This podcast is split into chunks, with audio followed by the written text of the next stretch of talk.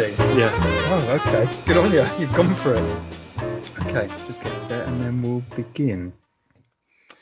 Hello, I'm Danny Duran, and this is The Infinite Jigsaw Podcast, a place for honest conversation, discovery, and a genuine incentive to improve sense-making.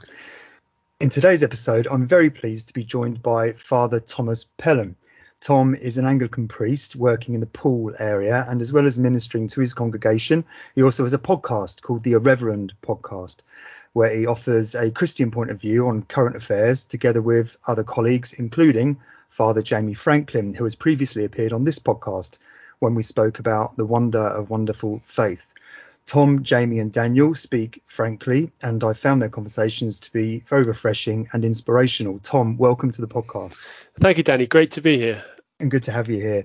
Now, Jamie and I discussed the wonder of wonderful faith, which is a theme that I cooked up for that podcast, as I have this sense that there is a resurgent curiosity and, and a reverence for Christianity emerging in some sections of our society. And I explained to Jamie that for many years, my view on Christianity was a, a fairly dim one, in part thanks to uh, Mister Hitchens, Dawkins and Harris, from whom I kind of absorbed an intellectual distaste, you might say. But then Jordan Peterson came on the scene and I found a, a deeper conversation available um, to me via his Bible lectures, which yeah. actually piqued my curiosity and, and moved me into a, a, a space of reverence for, for like the root and branch value system of Christianity. Um, but before I ask you your thoughts and some questions that have arisen since my chat with Father Franklin, may I ask you if you have any sense of this renewed curiosity for Christianity? I yes, I think so. I, I my main the main place I experienced this really was the march on the twenty-sixth of June, ah. where um, a large number of people of all sorts came up and found me and, and sort of onto the chat about Irreverend, about how they'd been uh, sort of coming back to a sense of uh, of faith, of, of the divine, um, of Christianity in some cases, some people from, you know, quite committed atheism. Um, mm. So, yeah, I, I think I saw it there amongst that sort of um, crowd. Um, and I and I think, uh, which was actually a really representative crowd. One of the most extraordinary things about the twenty-sixth was was just quite, you know, I saw people there who were seventy year olds and some people there who were seven months old, um, mm. you know, middle class, you know, people who were who were clearly, um, uh, you know, more manual workers, that sort of stuff. Everyone was mm. was represented there, which was great. So, yeah, and I got, a, you know, a real cross section of that, that sense of uh, people wanting to know if there are more answers. And I certainly think, yeah, I think that's probably indicative of, of something wider in, in society, although um, it's harder to harder to, you know, those we don't have a conversation with, so to speak, it's harder to know quite where they are. Yeah. Um, yeah. Yeah. And um, I think also that there is um, embarrassment's quite a strong word, but there is a, a reluctance um, amongst some people that are feeling this curiosity to, to, to talk about it with their friends. And, you know, because you never quite know who is feeling this way and, and who is not. And it's difficult to express.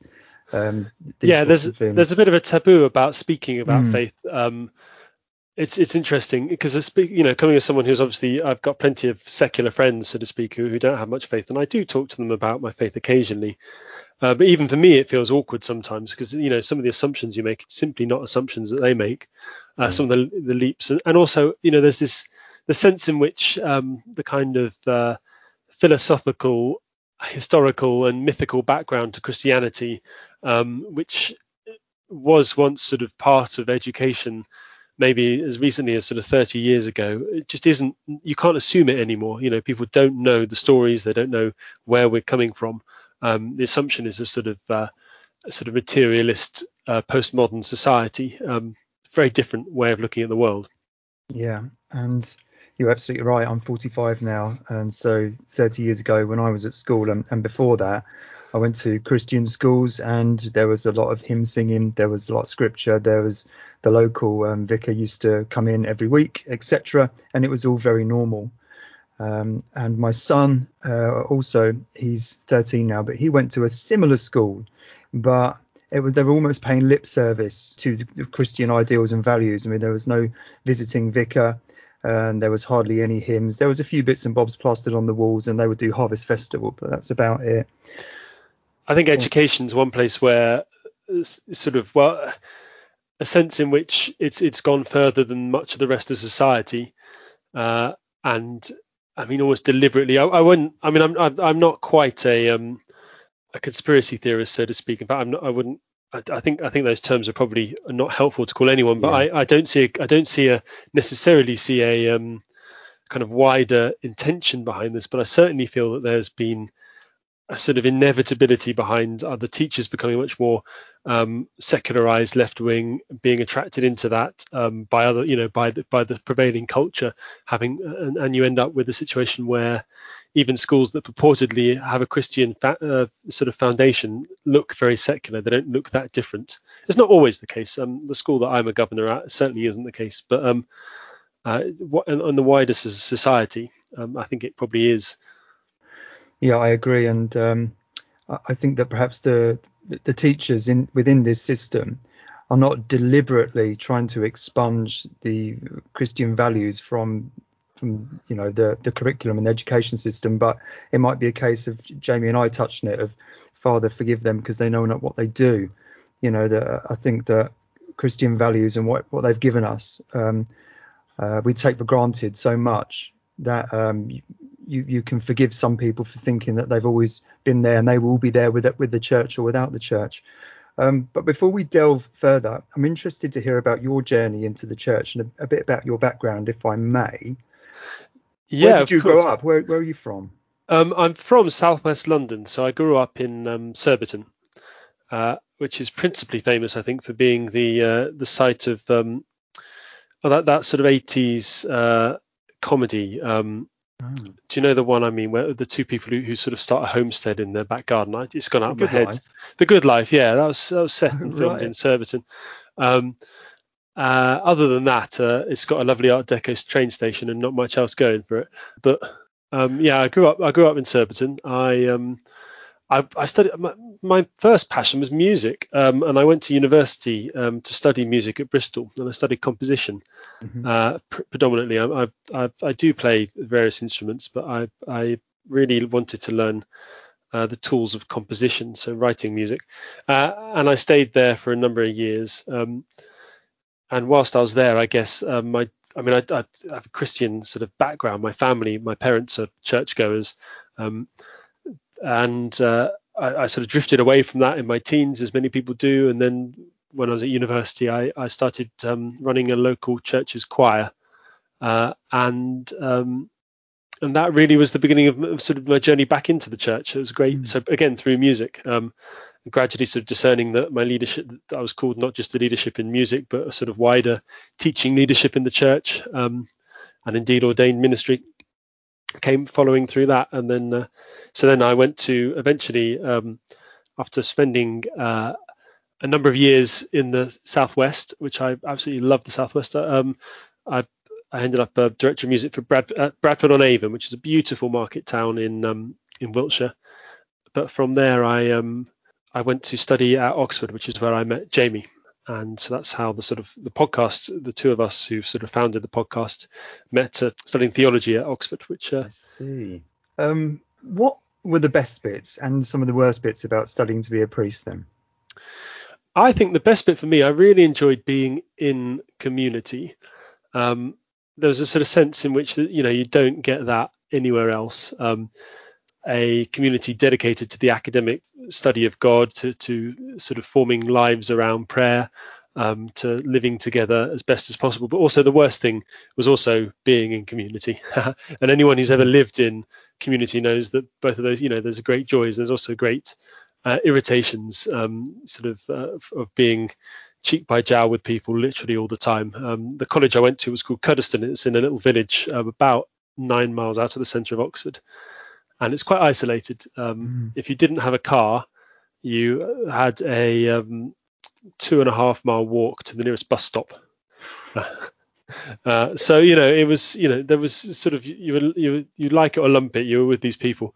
Um, I loved studying. I, I really uh, have really got, it gives me great joy um, pursuing knowledge uh, of any sort. So uh, um, studying theology was also really, really interesting. Uh, and it was a great, great privilege to be able to do another degree in it effectively. So, um, yeah, that was a that was a high point. Yeah, excellent. Well, let stick on the studying bit and talk about scripture for, for a mo. Um, as much as my research tells me, the etymology of the word Bible translates to something like library. And I guess therefore can be considered to be like a collaborative series of documents. Yeah, in in one sense, um, certainly there there are different documents in there, um, and they do different things. Like any collection of books, um, you've got histories, you've got moral tales, you've got hymns and wisdom, you've got biographies. Um, that they're all sort of in there. If there are a collaborative series of documents, then they must have been curated by an editor or editors for, for continuity. Well, there's an interesting question there. Um, I mean, I, I would argue, I would say yes, I guess, but I would say sort of divine providence as much as it would, would be would be the, the key there. Um, so they were brought together, um, different writings by different people at different times, uh, by by God's will, by the will of the Spirit, um, working in the world um, through other people. So not only do I think that the individual documents are inspired, that's to say that people wrote them were, were inspired by God to write truth, uh, but also that um, the, the the way they were brought together was also an inspired process, that, you know, guided and led by God.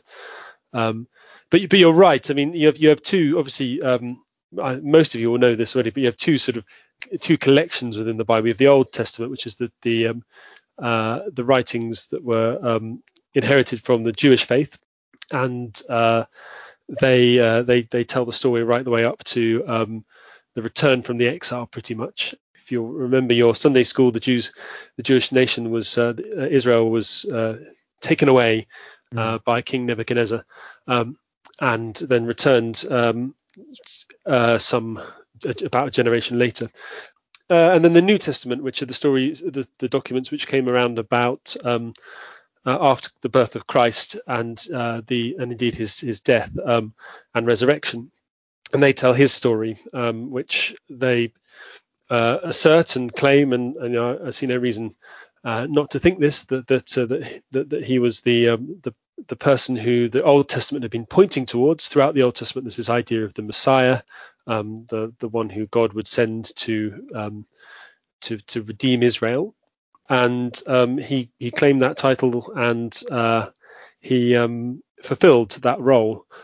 And the New Testament then tells you that story. So you, and that they the collection of books that make up the New Testament were, were written between approximately forty and one hundred sixty A D, mm-hmm.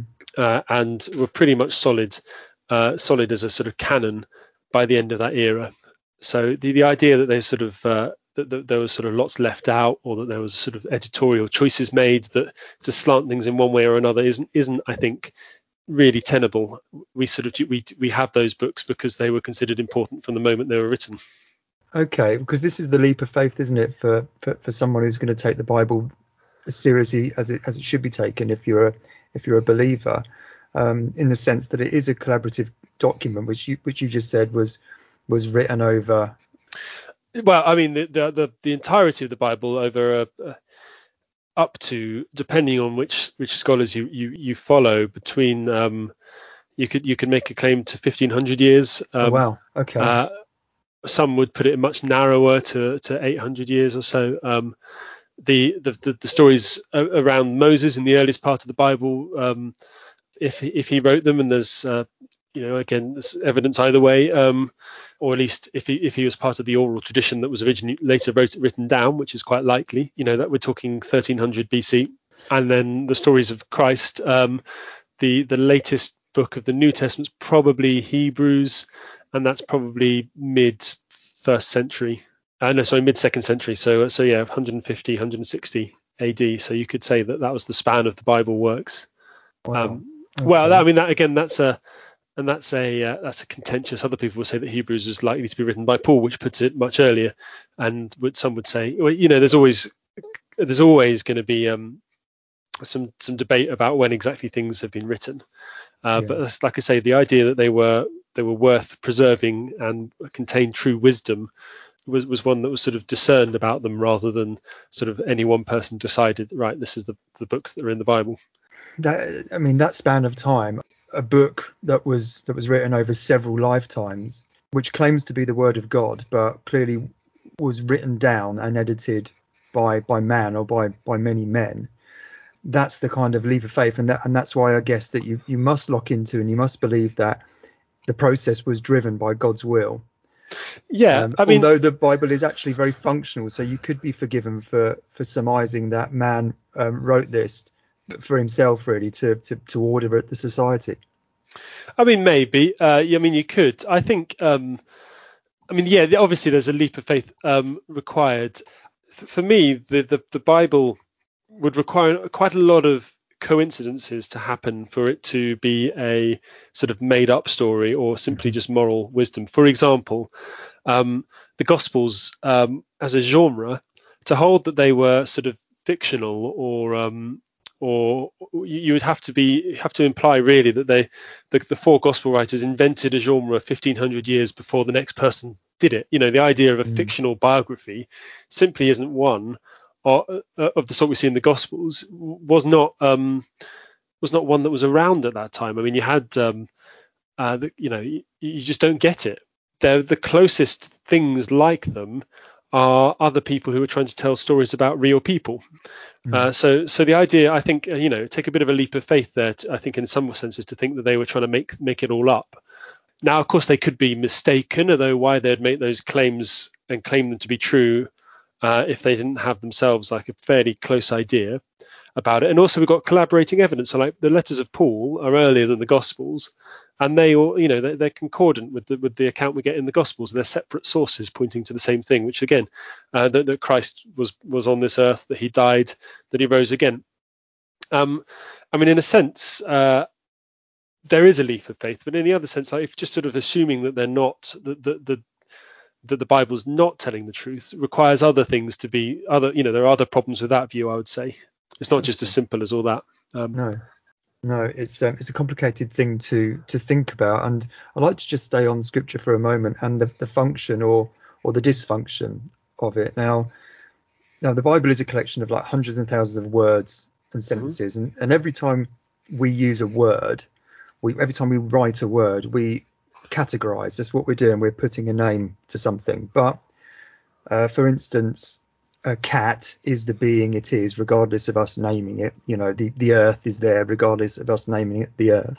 Yeah, yeah. So so it seems we, as a species, we we we have we must label things to bring order out of chaos. But as the strongest part of the religious experience is in the spiritual sensation, which should be wonderful, you know, full of wonder, meaning kind of impossible to explain or difficult to explain.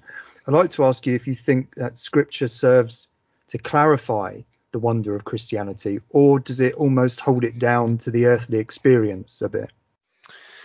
I, I mean, I, I'm not sure that there's any one answer to that. I mean, I think sometimes it, it clearly is. Um, so sometimes it, it's it's sublime, and other times it's it's it's sort of human um right. Throughout the scripture, like I'm thinking of the Psalms and the wonderful uh Psalm nineteen, um the heavens are telling the glory of God, you know, which is a transcendence thing to say. Mm. um uh, on the other hand, um you know, other things are very human uh kind of moments in the Bible. um I'm thinking uh, of the, there's a rather gory moment where uh, where one of the enemies of um, Israel is um, is murdered by a woman with a tent peg, and um, I think to to draw a distinction quite so solidly between spiritual, transcendent, and and and, and immanence is not necessarily helpful, because I think we are spiritual and we are physical beings as much as either one, and you can kind of connect on both things. Yeah. Um, but words are an interesting one, because I mean, obviously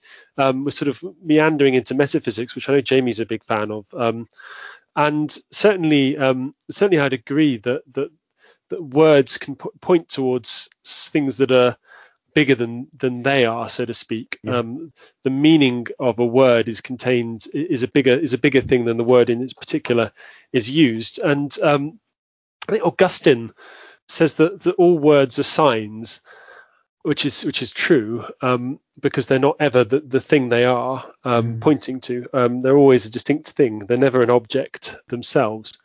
And sort of all meaning, I think, comes from the word, the word of God, in a sense, which the logos, uh, the, the, the sort of the, the incarnate word is Christ, of course, but uh, but he, he is the sign that points to God. uh, in fullness. Um, so he's the sign that, that completely inhabits that which it points to in a way that our words can't.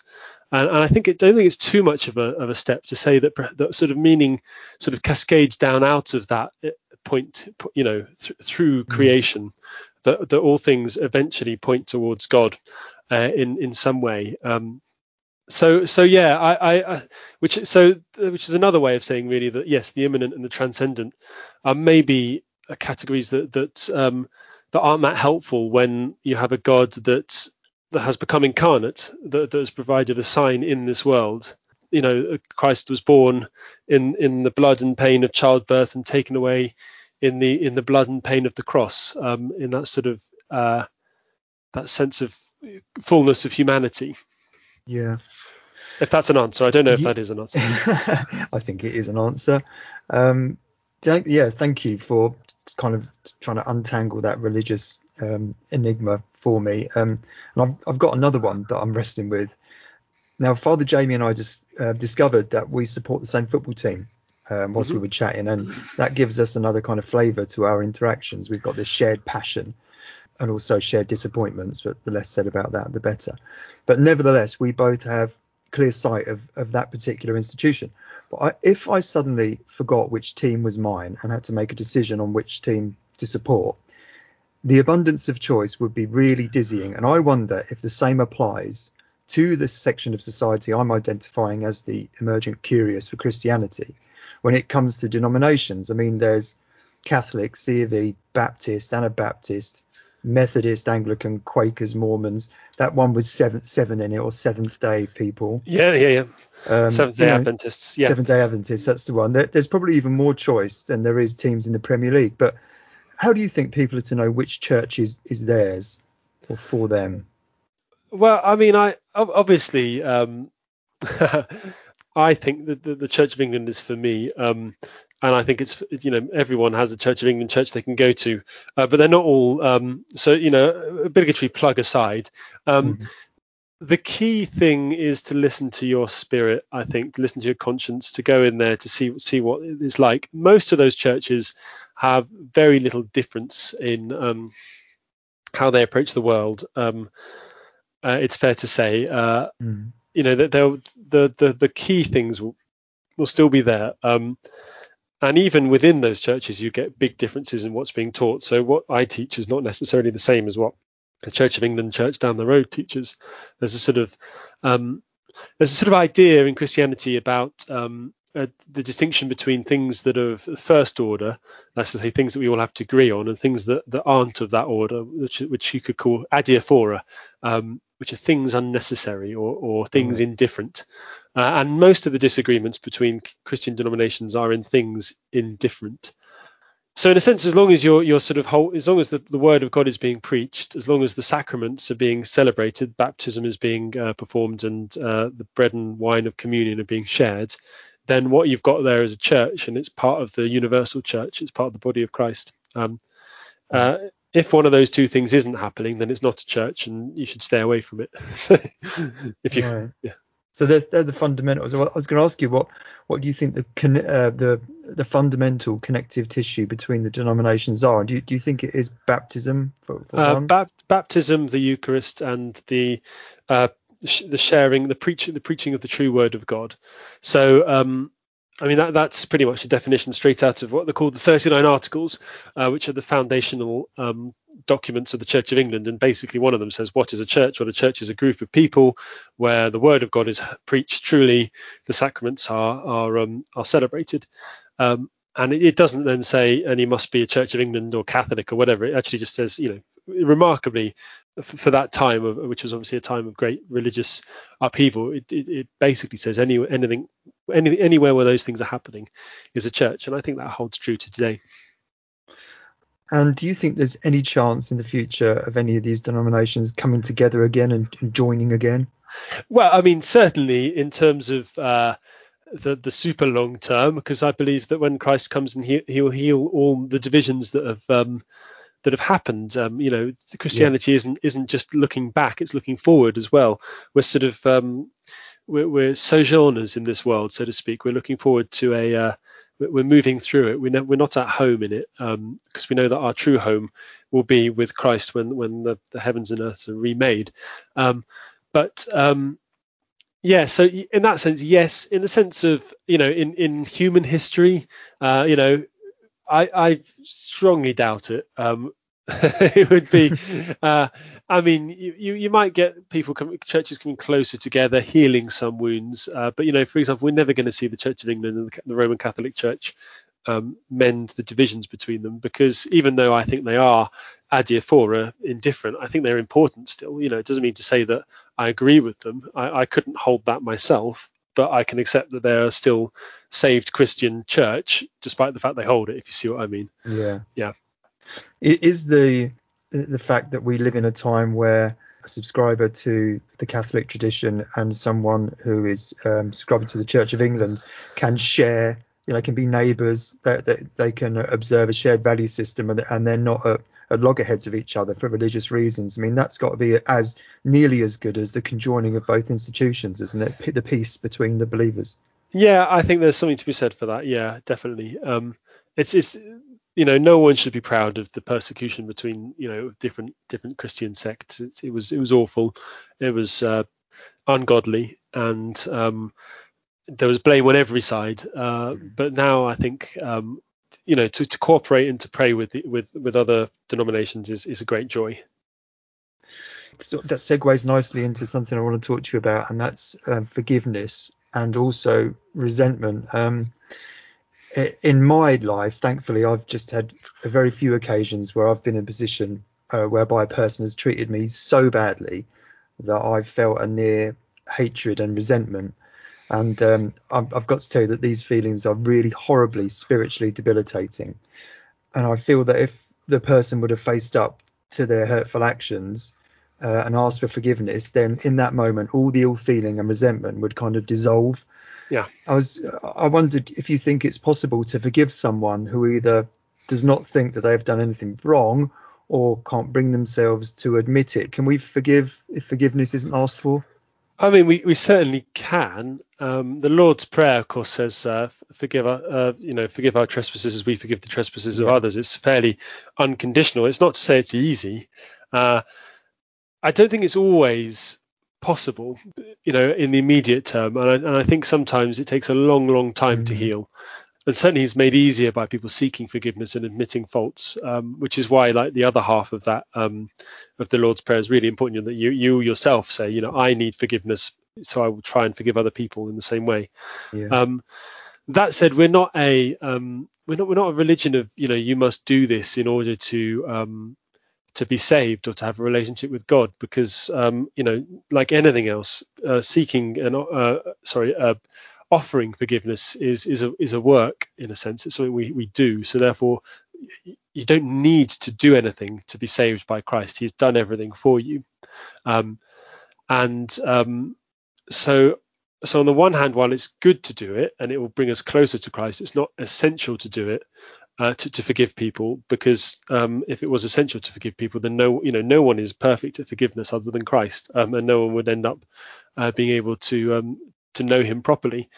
Mm-hmm. Um, I guess uh, I guess I have seen some examples of enormous moments of forgiveness, which which are really powerful. Mm-hmm. Um, there's there's one lady in my church whose um, husband was. Um, was uh, gunned down by the I R A. He was a he was a um, serving military officer, uh, while she was in whilst on leave in the house, um, on on the front doorstep, and she she's managed to forgive those people um, who did that, and that's an inc- incredible piece of forgiveness that she's she's been able to do, um, and you know it, I think it witnesses to her faith and her um, a, and that's. For any, as much as anything else, for for, for herself, that didn't become a sort of a, uh, something that gnawed at her, and also for her, the way that it shows other people how to live a, a, a fruitful, um, forgiving life, um, are two really good reasons to seek to forgive. I mean, yes, ideally we forgive people without them asking. Ideally, that's what happens. Practically, that can be really hard. But if it can be done, if we can let go of it, it does show people the grace of God flowing through us in a way that is really powerful. Yeah, and, and that's why it's it, it is so powerful because it's so difficult to do. Yeah, yeah. Um, this lady that um, has forgiven the the I R A um, gunman, as she found much personal peace through. Oh, I, I, I'm certain. I'm certain she has. Yeah, yeah, yeah. So it, in, uh, forgiveness is powerful in the sense that it can put all parties at rest. Absolutely. No matter how culpable and in which direction. Well, staying on forgiveness for a while longer. We we live in a world of, of real deep division now, Tom, and um, and polar opinion on really heavy subjects. So, as an example, let's just take the vaccine, which I'd like to cover in detail it, a bit later, but it's a good example of a split opinion on one huge topic. Now, you would expect a verdict at some point in the future on whether this experimental vaccination was the correct course of action or not. And I wonder what will happen to the minds of those who will ultimately end up being on the on the losing side of this high stakes argument. And no matter which way you look at it, lobbying for children to be vaccinated with an experimental drug is high stakes, no matter if it's the correct course of action or not. But what happens when one side is like proved wrong, proved to be incorrect, and not, not just technically incorrect, but morally incorrect? If, say, the advocates of child vaccination are ultimately confuted and by their actions have caused irreparable damage to a generation, then you might presume that the shame that they would undergo would be unbearable. So I think that as we're in this time of polarized opinion and unknowns, we kind of got to be aware that at some point in the future there will be a verdict, and the winners can either forgive, which we've been discussing, or what's much worse, vilify and berate. Do you see this situation looming? Well, I, I think it's here already to a degree. I mean, mm. um, I, I think uh, on, on the I've just been looking at um, the news today, and we've got, um, you know, the, the the president of the Philippines saying, "For all I care, you can die any time," to the to the vaccinated to the unvaccinated people. You know, mm. the, the the the moral problems around lockdown uh, and around um, vaccination and around uh, all all of the things that go with it are are notable because they've not been dealt with at all. Um, we've been we've the government have, have entered into a thoroughly utilitarian way of looking at the world, mm. um, which is not necessarily uh, a very good way of looking at the world. Not least because it's impossible to calculate the uh, the damages on either side of of, of the the equation. So mm. there's sort of it's a it's a false utilitarianism.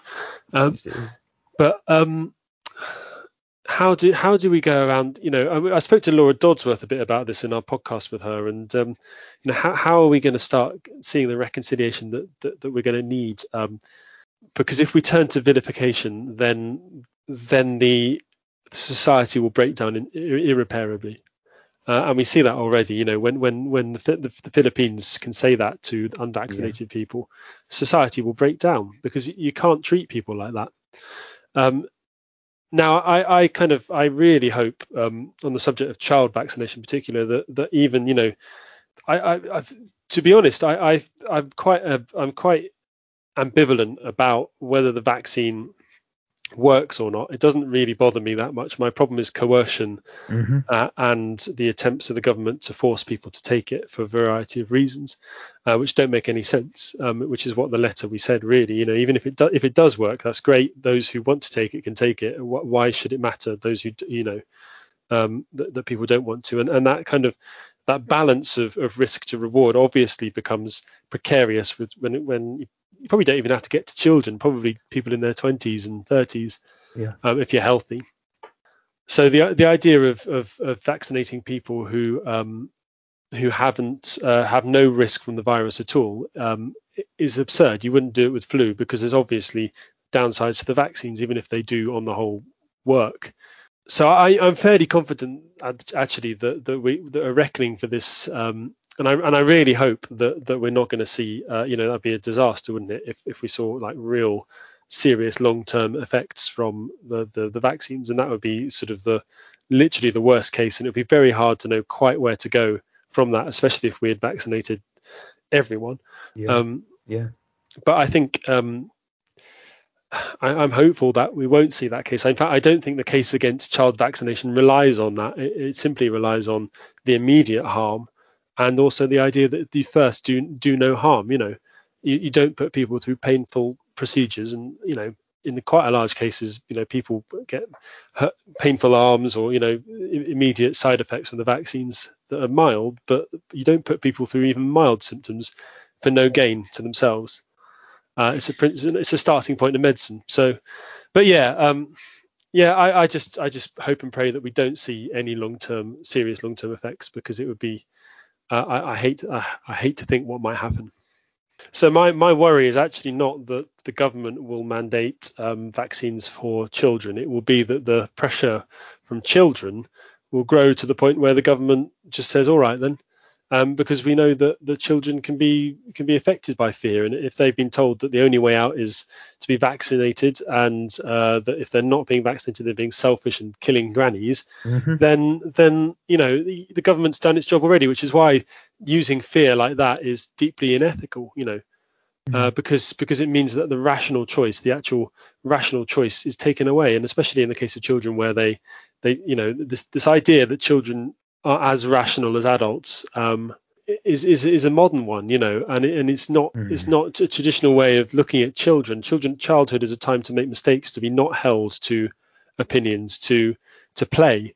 Um, Rowan Williams talks about this in uh, his book Lost Icons. You know, we've lost the idea that childhood is a time of play, uh, where you can, where you don't get things, you don't get held to things you say and do, because you need to practice taking positions. You know, if you see what I mean, uh, you need to practice um, having opinions before, you know, as an adult you come out and you and you you're formed. Um, so uh, so my worry is that it will be t- t- pressure from from children, due to the fear they've been put through, and it won't be resisted uh, because um, people will just go, well, they want it, so they should have it.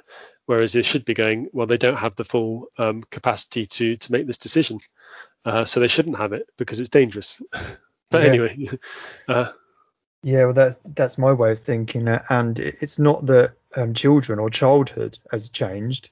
It's the um, the adults have changed, and the position of adults have yeah. changed. I can really see a Um, a situation coming up whereby there's an option to get vaccinated if you're a child, and the, the parents say to the children, do you want it or not? They ask a child um, a question which is way beyond their means of reckoning and should not be asked because it's too heavy a question. Yeah. Um, but I think that I think that might well happen. I worry that that'll be the way they do it, not through not through um, compulsion, but simply through playing along with the fear that has been consistently used um, against the population. And I think that's that's just fundamentally morally unsound, because it stops you being able to make rational choices as a, as a population. Yeah, I, I completely agree. Well, let me move on. Um, and I've, I've got a question. Uh, it's kind of related about subjugation. Um, I've been observing the recent behaviour of, of crowds as a response to this pandemic. And one thing that's really surprised me, Tom, is the inclination of the majority to be subjugated by mainstream media, by big social media, and by the government. And it seems that any narrative approved by one of these um, or all of these ruling bodies is taken as unquestionable and something that must be adhered to. And Jamie and I spoke about a second pandemic, which is running concurrent to COVID, that being the pandemic of timidity. But I wonder if, from a religious point of view, it is actually no surprise that people have a disposition to desire um, instructions and regulations, because these are the devices of control that religion would have mastered way back. Do you think that humans have a deep desire actually to, to give their sovereignty over to hierarchical rule? I think I think that's a that's an interesting way of looking at it. Um, yes, uh, my my mind is immediately taken to the golden calf of um, Exodus. I don't know if you okay. um, if you know the, the story when they get to when when Moses is um, when the Israelites escape Egypt. They Moses takes them to Mount Sinai, where he yeah. receives the law of the Lord, and he goes up the mountain, and he's gone for a long time um, communing with God and uh, being in God's presence. Uh, and in the meantime, the Israelites um, get impatient uh, and they um, they start worshipping a golden calf. They they they take all their golden jewelry and melt it and, and form a calf and uh, start worshipping it. and um, Moses comes down with the the, the the tablets of the Ten Commandments in his hands and, and gets furious with them because that you know they've only, he's only been gone forty days and they've already started worshipping another god, not not the God that saved them. Mm. Um, and uh, which is which interests me is sort of uh, what, the golden calf in this matter is is I think um, pro- probably a, a good metaphor for you know it looks simpler, it looks easier, it looks shiny. The narrative of the government, you're doing this to save other people. Mm. Um, it looks like, you know, it's much harder to say, look, the responsibility lies with you, you know, um, and people uh, have, have gradually um, lost that capacity to, to, to, to discern risk for themselves and for others. Yes. Um, and um, and so they love being told what to do. Um, it's, it's, it's much more, and I know you chatted about this with um with uh, Dick Delingpole, didn't you? It's much more uh, um, Brave New World than nineteen eighty-two. You know, the, the willing, the people willingly subjugate themselves because it seems easier. Uh, it's the sort of the the the the, the, the end point of um, uh, of that sort of Fordian capitalism, uh, which he sees. Now, I'm um, yeah. So I, I th- part of it is that I think it's easier to be told what to do. Um, and over the last ooh, twenty years, gradually more and more of our lives is being told what to do by other people. Um, you know, H R, health and safety, um, that sort of thing. Um, yeah.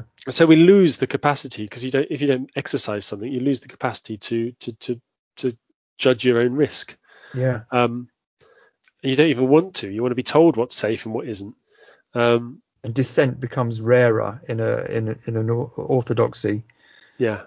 You know, that's that's my my sense at the moment is that anybody who has, has an outlying point of view or who just doesn't jump at the at the narrative is being marginalised to such a point where they're turning it in on themselves. You know, I've, there's been a couple of people that I have always thought have been extrovert in their character. And throughout the last eighteen months, they've kind of changed and turned inward on themselves because I don't think that, that they can, in our modern society, can actually express their their natural disposition to dissent and to um, and to be a, a voice that doesn't go along with the flow. Do you think that this might be something that's actually happening to people at the moment and driving them a bit mad?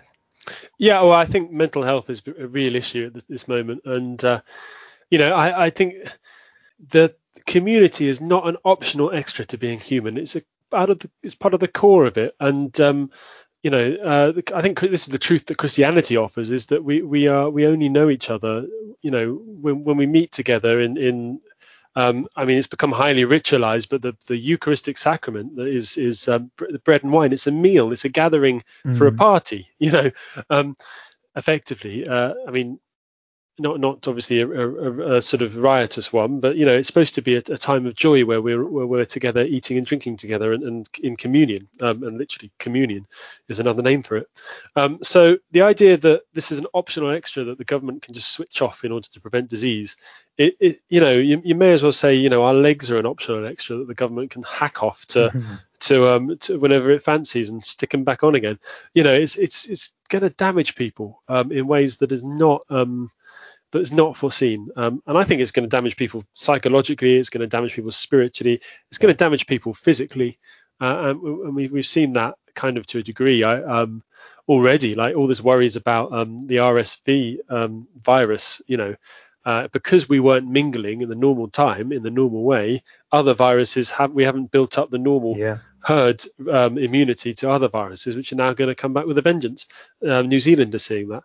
And, um, you know, we, we protect each other by being together. It's not we're not we're not disease laden um, creatures that need to stay apart. We we're essentially um, part of a greater whole. Um, and, you know, uh, the, the, I think this is this is one of the truths that people find attractive about Christianity. And it's something that the church should be shouting from the from the from the um, from the rooftop. It's not not just, uh, you know, uh, we should be allowed to meet again, but rather that meeting is not. It's not bad. It's it's not it's not a it's not a dangerous thing to do, but actually it's an essential and hallowed part of life. Um, I, I long for the day where you look at a crowded bar, uh, crowded bar, and you know it's not it's not got bad press. You know, it's before you know eighteen months ago, a crowded bar meant that bar was a good place. You know, a, mm. a busy pub meant the pub was good. Uh, now it means that there are uh, d- dens of iniquity as people uh, take scurrilous risks yeah. with, with their lives and the lives of others. Well, that's Petri not dishes true. Of disease. Yeah, exactly. It's not true. Um, It's it's it's unhelpful. It's inhuman, and um, it, that that's a narrative that needs to turn around. Um, and until it turns around, we're not going to be back to normal. Yeah, and that's what I mean about the outliers and the dissenters that usually would be the voice that would help turn this turn the ship around. They're just uh, being stamped on at the moment. And I, I agree with your your prediction that down the line, and not too far down the line, the damage that this has done psychologically and physically is going to come on top, because this is a trauma. As soon as this happened, I, I said to a friend, this is worse than nine eleven easily. This is such a trauma, and we're in the infancy of it, but it's just like a child. If you tr- mistreat a child, then yeah, their behavior will display um, symbols of that mistreatment whilst they're a child, but it will come out in adulthood, and that's what's going to come out um, yeah. in in a year's time, two years time, three years time, no matter if the vaccine is a good is a good or bad thing and what happens from that, the psychological effects will, will come out in the generations after yeah, this. Absolutely. Well, let me ask you a, a penultimate question. I want to double back. I know we've laboured it a bit, but probably not enough because it's so important. And that's vaccine and also persecution, because we're about there in the conversation. And this is something about the vaccinated versus the unvaccinated. And, and you've already spoke about Philippines and, and what that uh, the guy shouldn't even be a leader. That is just reprehensible. Um, now, present moment, Tom, I am not vaccinated. So that's me choosing to divulge my personal medical status. And I've not um, taken the opportunity to have the experimental drug plunged into my bloodstream because as yet, I can find no overwhelming argument that would convince me to roll up my sleeve. Um, for instance, my meagre research and observations tell me that I'm not at dire risk from succumbing to covid nineteen myself, so I wouldn't be taking the experimental drug for my own health benefit. And I can also find no sound and consistent argument that says by taking the drug, I'm saving the lives of others. Which, and if you've mentioned this before, which if you looked at from a utilitarian point of view, would only actually qualify if that group were the majority. So my logic kind of places me in the social group of the unvaccinated by choice, in inverted commas. And so I've been keeping a keen ear out for any signs of derision for this group. And in my recent experience, there is plenty of derision bubbling, and persecution and discrimination is essentially upon us. So I'm sure the church can teach us about persecution and where it takes society. What are your thoughts here on actually the end game of this persecution? Yeah, we need to be really careful as a society that we don't end up um, in the sort of same, you know, in the in the same way of thinking really as, as they did um, in, say, medieval times where they, you know, the lepers weren't allowed in the church. Um, mm. Uh, Christ transcended these boundaries, of course. Um, he touched the unclean. He he um, he healed the those who were sick, but he actually constantly trans, transgressed the, the boundaries of, of the Jewish cleanliness clo- uh, code.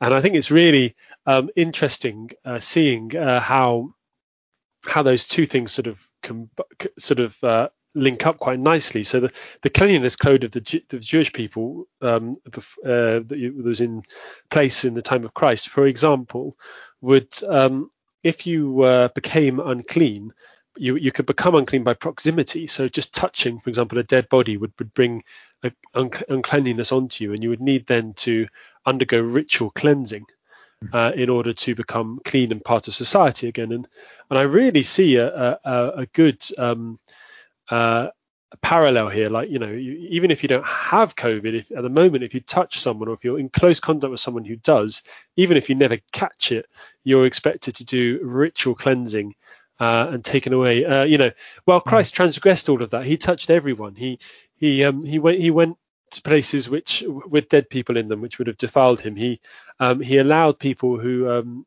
who were ritually unclean to touch him, uh, like the woman who was um, suffering bleeding problems, and he healed them.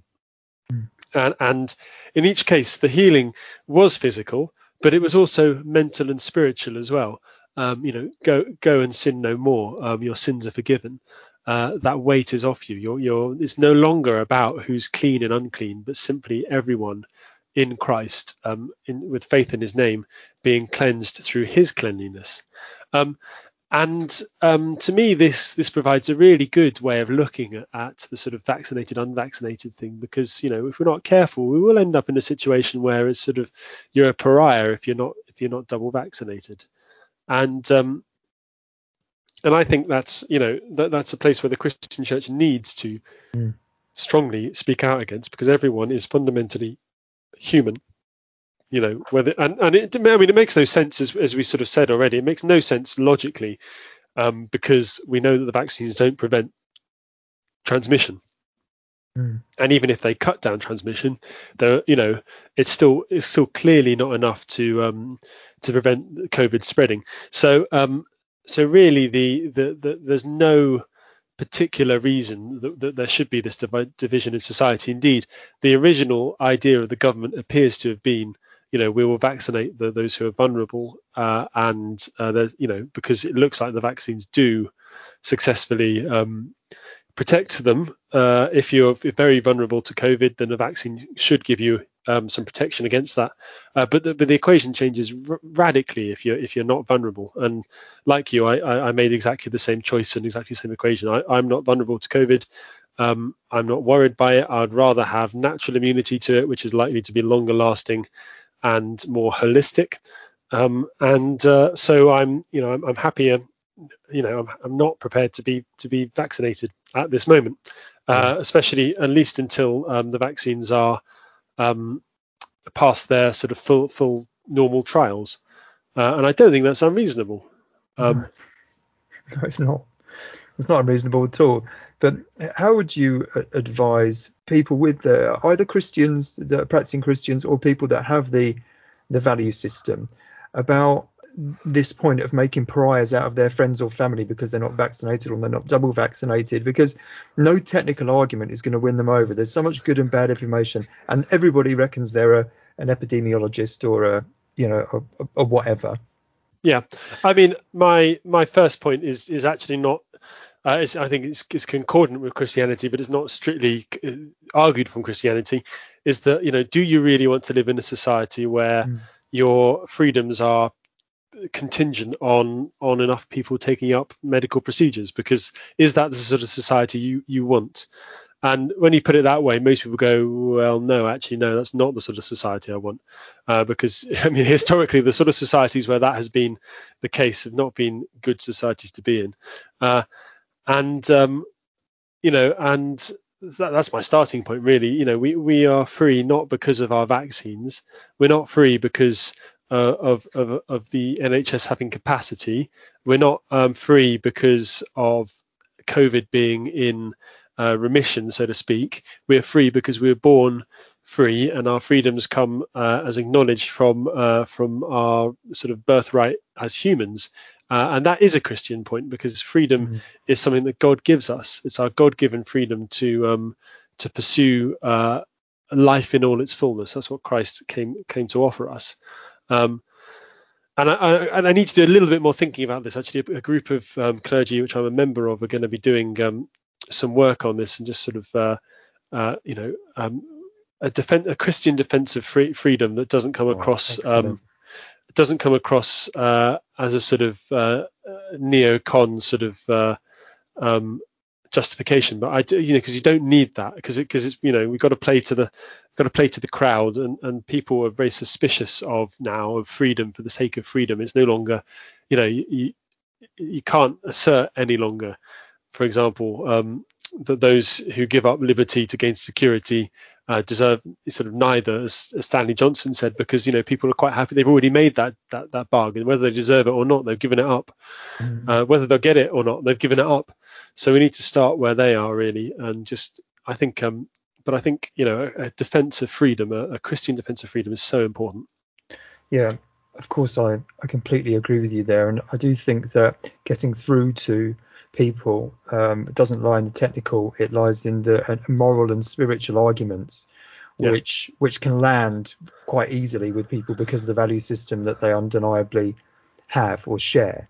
Yeah. Um, and that's so when you're doing your work with these colleagues, I mean, the, the work I'm doing with Carbon Mike, who's the founder of Foundationism, uh, when he calls that uh, a political movement for people who build things for a living, we're very careful to actually give people some practical advice.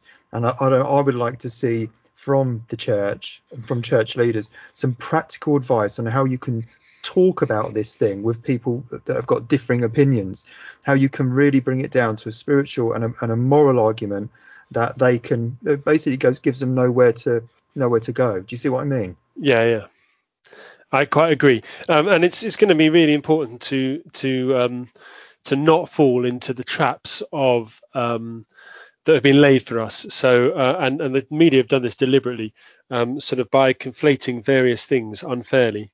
So yeah. One thing I'm very wary about is is going anywhere near, for example, ivermectin.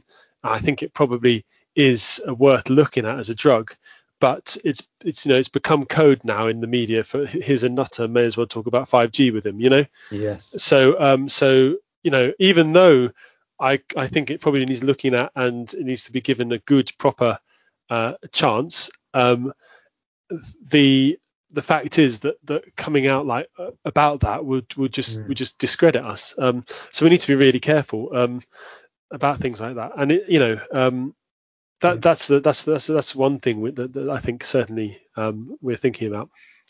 Yeah, I agree. Um, the media can pick up anything like ivermectin and smear it, but what they can't do is they can't smear good old-fashioned morals and spirituality no, and exactly, things like yeah. love thy neighbour. The problem is, I guess, that, that things like love thy neighbour then become, they have been twisted by people who in favour of, of, of, the, of the government's response to say, oh, well, if you love your neighbour, you you take a vaccine, um, which is not which okay, is not do unto others as you had done, yeah, as you would have done to exactly. yourself. Yeah, yeah. Um, but um, but even, you know, all of these things, they need to be. But I think uh, I think at the core uh, uh, that we're we're working on developing a, a really strong moral argument against it, and it's not actually that hard because uh, because mm. because the, the moral arguments for lockdown are very weak, and the moral arguments against it are quite easy to make in a sense. Uh, if if if you're in any way familiar with ethics, um, because when when it comes to it, um, lockdown is is is is a sort of large scale trolley problem. Wherein we we we take a we, we take a, a, a we pull that lever to try and divert um, deaths in one way, but we cause them in another way, and it doesn't really matter whether that works or not because we've always but because pulling that lever as a moral choice has always been considered to be only really justifiable under the most um, the crudest sort of utilitarianism and any you know. Um, mm-hmm. So, you know, on a, on a very basic level, the idea that, that you do something that causes undefined damage, but almost certain, uh, certainly causes death and destruction in order to avert other deaths, um, is, is is something that, that leaders should should step away from. It's exactly why the pre-pandemic planning uh, suggested that such a, such a move would not be recommended because it wasn't sure we couldn't be certain what the results would be. Yeah. Um, but yeah, yeah. Yeah, well, I'm so pleased we've had this discussion. And my, my last question was going to be um, a, a, about a plan. I mean, we've spoken about scripture, finding your place in religion, forgiveness, resentment, subjugation. Um, and these are all is to help me um, been a great help in making sense of the world as it is now. But I was going to say there comes a time when theory must be put into practice. Um, and if we're going to take action against the things that we're railing against, what do we think that looks like? But you, you you're already on it with um, with your colleagues. Um, yeah. And um, how did the list go as well? That uh, fifteen hundred um, uh, vicars was it that signed the list? Um, yeah, that, I mean that was the vaccine passport. The vaccine uh, passport, yeah. I mean, uh, I mean, in one sense, not very well, I guess, in, in as much as the government seems to have still managed to bring in vaccine passports, the fact the fact they said they wouldn't. Mm-hmm. Uh, on the other hand, um, you know, I think it's it's it's that out of that list coalescing sort of this this uh, this group of colleagues who who I, I hope will will be able to do something together. Um, the other thing, of course, is um, you know, I, I mean, everyone ought to be writing to their N P regularly. Yeah. Um, You know, in terms of doing things, go, going on the marches. I mean, I, I went on. I've only been on one. It's quite a long way to London from Poole, um, but I, you know, I think it was it was a great moment to be stood up and be counted. Um, And I, and it, that was part of me doing things, I guess. Um, but yeah, um, you've got to move. Uh, you're right, uh, and I think we need to move from um, from simply talking shops to um, to, to to definite action. Um, and I, you know, in, in a sort of in the in the moral sphere, yeah. And do you think uh, there there is a definite place for um, reaching a hand across the aisle and reconnecting with people that you once um, thought that you were completely on the same page with, but then opinions have been skewed? Or is it a, I worry that people are, are starting to stick with like-minded individuals and forming small groups and and getting further away from reaching across the aisle, because it is very difficult at the moment.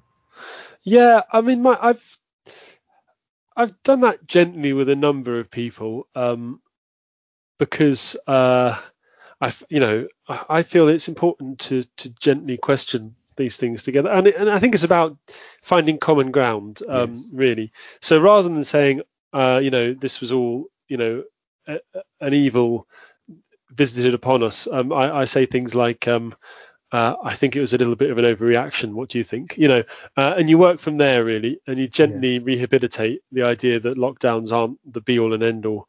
Um, that the, the vaccine uh, doesn't make sense. You know, drop those those those certifiable things into the conversation. You know, if you're vaccinated, you can still catch it, you can still pass it on. The government themselves are saying that these days, you know, but doesn't that mean that vaccine passports are pointless? You know, that's the, that's the logical thing. And, you know, if you can drop those things in, and I think most people w- would agree with them, but just gently, you know.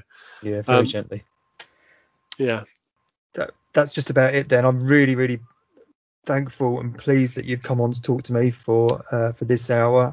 Um, where can we find the Irreverend Podcast online? Uh, at Irreverend Pod on Buzzcloud, I think. Uh, also, we can you can find us as Patreons, um, and um, we're on Patreon at Irreverend Pod. Uh, I think that's right. Jamie does all the, the adverts normally, so I don't have to say them. You know, uh, yeah, I, th- I believe Buzzcloud at Irreverend Pod will find us. But we're also on iPlayer. We're on YouTube. Um, on again, YouTube Irreverend well, yeah. Pod. Um, with our video feed, so uh, do come and listen. Um, it'll be great, and I'll um, I'll send I'll I'll, send, I'll put a little thing up on our um, on our uh, Patreon and send people this way as well to have a listen, because they may be interested. So thank you very much.